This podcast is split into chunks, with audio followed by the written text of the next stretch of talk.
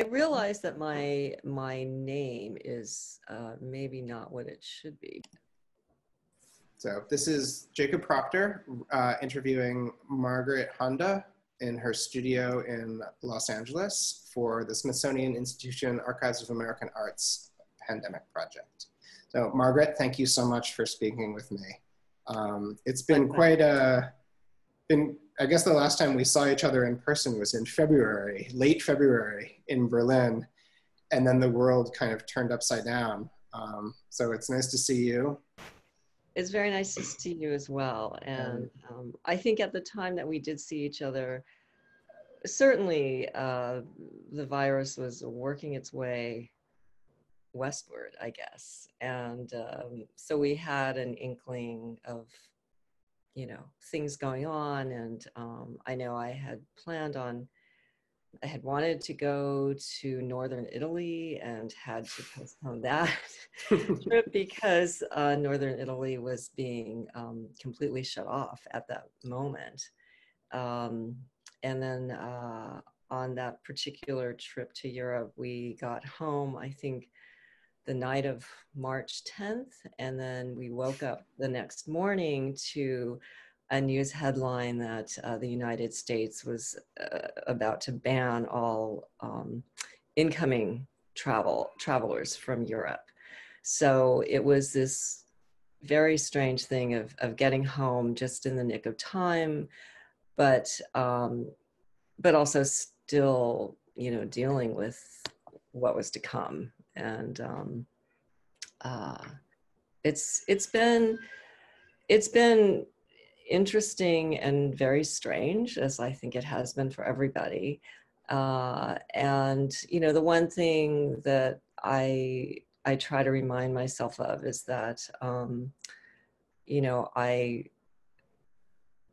I think that you know my my particular situation is um, it's relatively stable uh, compared to the situation of so many other people, not only in the U.S. but but all over the world. Um, you know, I'm I'm not a refugee. Uh, I have a place to you know shelter myself. I I can feed myself. Uh, I'm in relatively good health. Um, and so all of those things I think contribute to a person's sense of, of control. Um, and, but even so, uh, it does feel, there have been moments, especially very early on, where things felt um, completely out of control, you know, because early on nobody really understood the virus. We still don't understand it. Uh, and also, uh, I mean, California has been, it was relatively good early on in terms of, of quarantining and closing things down. Uh, but then reopening things has has presented a lot of difficulties, and um, that has been, uh, you know, a, a, source of of um, you know of, of really it, it, it's just been very hard for everybody because you know you close things down and you open things up and and then you know you have to look at closing things down again um, but I think uh, for for me and for my husband, uh, we basically been closed down since March 10th. Mm-hmm. We haven't really kind of. I mean, we've we've been very careful. We've you know been staying home, um, and luckily, our lives before the quarantine were essentially the same. You know, we we work at home. We're at home all the time. We're around each other all the time so there wasn't a whole lot for us to get used to in terms of like there was no major difference in terms of um, our working lives and our our day-to-day lives although um, in terms of our working lives i have to say that a lot of the um, labs and fabricators that i rely on mm-hmm. are still closed and so there are projects that are in abeyance at the moment and I, I just have to wait until it's possible. And um, I'm not too worried about that. Uh, luckily, it seems as though a lot of deadlines have have kind of evaporated or they've been moved. So it's not um, it's not like I'm I'm facing any extreme difficulties. I I don't know of anybody who really is, you know, in terms of their own work. Um, but it's also been a really good time to just sort of think about things, you know, to, to have time to really think in a way that I didn't before because I was busy, I was traveling, I was going to the lab and the fabricators. And, um, you know, now there there is time to actually really just kind of rethink a lot of things that I do and how I do them. And, you know, do I really want to get on as many airplanes as I have gotten on in the past and all of that kind of thing. Um, but I don't know. Um, I, I haven't really talked to a whole lot of other people about their experiences. I mean, I've I I talk to my family all the time, but they are in different lines of work, so I don't really know what it's like for, say, a lot of artists in New York and or even in Los Angeles for that matter. I mean, I have I have really taken the the sort of self isolation thing quite seriously. Yeah, it's interesting that your point about. I mean, I was I was going to ask you about fabric about lab film labs and fabricators, um, uh, but you know, this question about travel is actually. I, I think I, I do wonder myself what it will mean for for those of us who are in industry in in parts of the art world or that rely so much or have come to rely so much on frequent you know frequent plane travel international travel i mean in your case recently like you know, the film festival circuit is a really important part right. of of that world. Um, you know, even if you're coming at it very much from the art the art world side, it's still an important uh, means of having your work shown, and of course, that's also mm-hmm. a communal environment. And um, and you know, your work and your film work especially is very it's basically impossible to see except in a live theatrical setting. Right. And I I wonder have you whether you've thought about sort of what that not so, not so much on the production end but on the reception end whether that right i have i have thought about that a lot um, in the past uh, often the problem has been that people ask about my films and then they realize that they're either 70 millimeter or 35 millimeter and they don't have the equipment. Um, at the moment, there have been situations where people have the equipment, but then because of the pandemic, you know, theaters are, are not open. And I had when I first started making films about seven years ago, initially I thought that, um, you know, once once all the projectors, you know, get taken out or there are no more projectionists, and that's the end of it for me. Mm. Uh, but then, as I was working more, what I realized is that um, when Kodak decides to discontinue a particular stock, you know, that could be the end for me. Uh, but now I realize it's it's you know it, it's something it's something both bigger and smaller than all of that. You know, it's it's um, uh, I mean, you know, as humans we're, we're not we're not at the top of the food chain you know it's viruses are at the top of the food chain and um, you know a pandemic is something that could be the end of of my films, uh, or at least the reception end. Um, it's still possible for me to make things. Uh, the question is, how will people see them? And I've always known from the beginning that there would be a very limited audience for my films just because they do have to be shown you know in a cinema um, and you know that that does limit things you know but but i didn't i don't really do work that's about being seen across you know many different platforms at any time of the day or night. You know it's it's really is about this very physical experience of being you know in a theater and um not being able to do that for whatever reason, but now because of a pandemic, that you know that does change things but it's also something that i i just have to accept you know it's it's the nature of the world and there isn't there isn't anything i personally can do about it. Um, but you know i i always knew that the end of my films would probably become come before the end of me. And i think you know we we might be seeing that now probably not you know I mean, I was feeling about a couple months ago, like, oh, you know, maybe my films are never going to screen again. Now I think they probably will, but it would be, you know, in several years, I think. Um, uh, so, you know, I mean, these are the kinds of things that I, I think about, that I'm spending my time thinking about. You know, it's like, what is the what is the end of things? When will that come? What will it look like?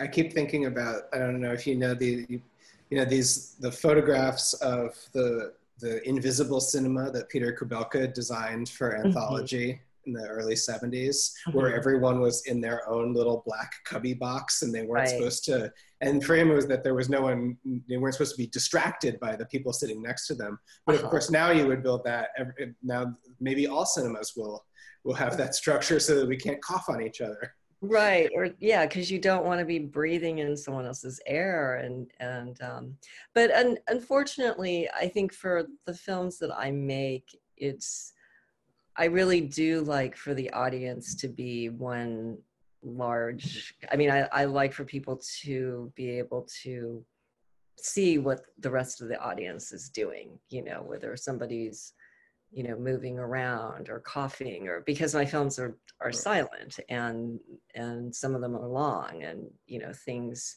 lots of things can happen to your body you know in that span of time. And and that i think is a really important part of of you know watching my films. Yeah. Mean, the phenomenology of film spectatorship is going to be forever changed. I think. I think it. I think it will be. There may be moments where you know we can go back. I, I know the Arsenal in Berlin had reopened their theaters um, back in June, but I think with you know social distancing in terms of the seating and so forth. Uh, so I think in some parts of the world, there are attempts being made, you know, to, to try to have screenings in theaters, which I think is fantastic. Um, to be living in the United States right now and to be thinking about that is a little terrifying. But, mm. um, you know, at, at some point, I hope, you know, that there will be there will be a time when we can go back into a theater and see a film. Yeah, I hope so too. Um, you know, in LA, I don't have, I mean, I've spent this time either in Europe or in New York.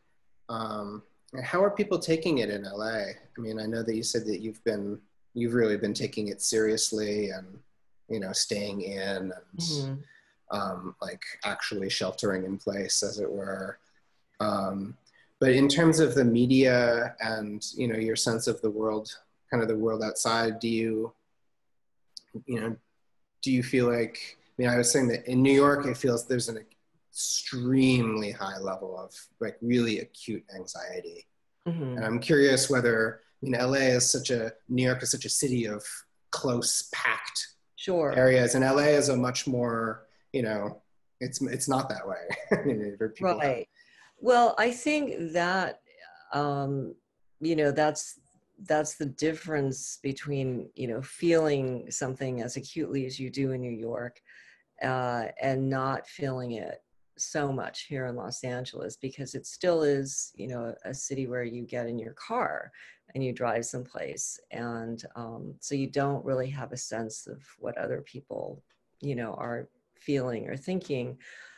Uh, they're you know they're they're it's really hard to tell how seriously people take things unless you actually talk to them or if you see somebody out you know wearing a mask you know or wearing a mask and gloves um, then you know somebody's taking things seriously Uh, but then there are lots of people who don't wear masks when they go out, and they're Mhm. still, you know, the chance of them actually running into somebody is is fairly great. Um, and I think after Memorial Day, which is when Los Angeles went into stage two of the reopening, uh, that's when the infection levels started to rise because um, you know restaurants and bars started to reopen, um, barbers and you know hairdressers, and you know people. I think I think if you adhered really strongly to guidelines of wearing a mask and and um, you know keeping your distance, that certainly helped and would have prevented a lot of spread. But I think one of the things um, that I think might be happening, and I spoke with a friend about this, is that there's this term lockdown, you know, which Mhm. implied, as opposed to quarantine, you know, lockdown seems to come from a sort of, in- uh, you know, incarceration. And so people feel like, you know, something has been taken away from them or, or they've been, um, you know, locked up literally. Uh, whereas quarantine is a, a term that really, you know, come, it, it, it uh, involves or it makes you put you more in mind of, of a medical situation. And i think when you know so much of of um, the reporting has involved this term lockdown. And so when things start to move from stage to stage of reopening i think you know people automatically just feel like oh you know we're free. We're not under lockdown anymore. You know maybe not thinking, well, even though we're not strictly under lockdown, you know, there are still these other guidelines that we need to adhere to. And, you know, my friend and I were wondering if the term quarantine had been used more frequently, if that would have made any difference at all. You know, people would have understood, like, okay, the quarantine is still going on, although we are opening up a few more things, but you know, because the quarantine is still on, you know, you do still need to wear masks and observe distancing. And um, so I, I think perhaps all over the world, you know, this, this could be a situation where people, um, you know, you hear the term lockdown and when you know you hear that lockdown has ended you think that everything is okay when in fact you know it, nothing could be further from the truth. It's really not okay and you have this enormous responsibility to try to keep things you know as okay as possible.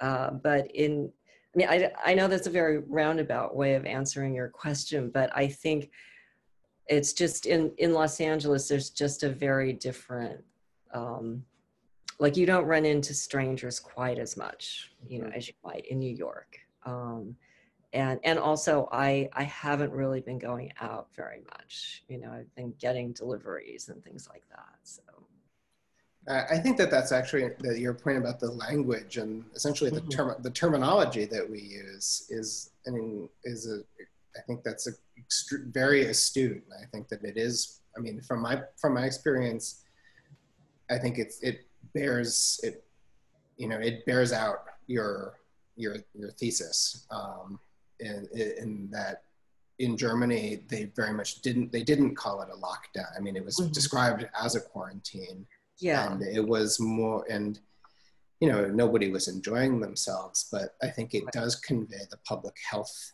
um, uh, important the significance as a as a health measure this it's not Right. as opposed to the sort of feeling as if you're yeah as you said as if you're being put in prison Yeah. um, Well, if you look at the the difference between you know the the leadership in Germany versus in the U.S., then you can understand you know where the emphasis comes from.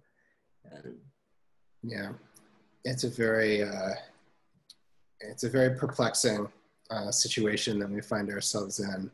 Um, I wanted to ask, just kind of by way of wrapping up, if there are, you know, I think that you, you know, sort of along the lines of the the use of terminology, whether there are narratives that you kind of see that aren't getting told in this that you think are gonna gonna emerge as being important um, after the fact? I think your point about terminology is is very much on. We'll we will look back and think about about those kinds of things. Uh,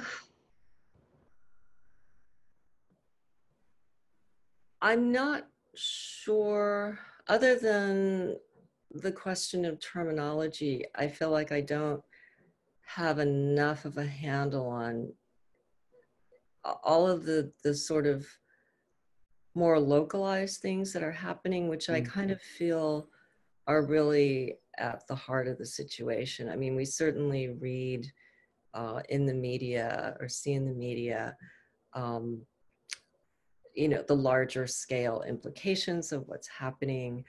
Uh, but then you know there are um, there are smaller kind of neighborhood things that i think are just incredibly important. Like in parts of los angeles um, people have set up these things called community refrigerators which um, you know maybe somebody will run uh, the electrical cord into a shop or you know uh, someone's you know grocery store or whatever and people from the neighborhood will bring food and put it in the refrigerator and it's it's available to anybody who needs it.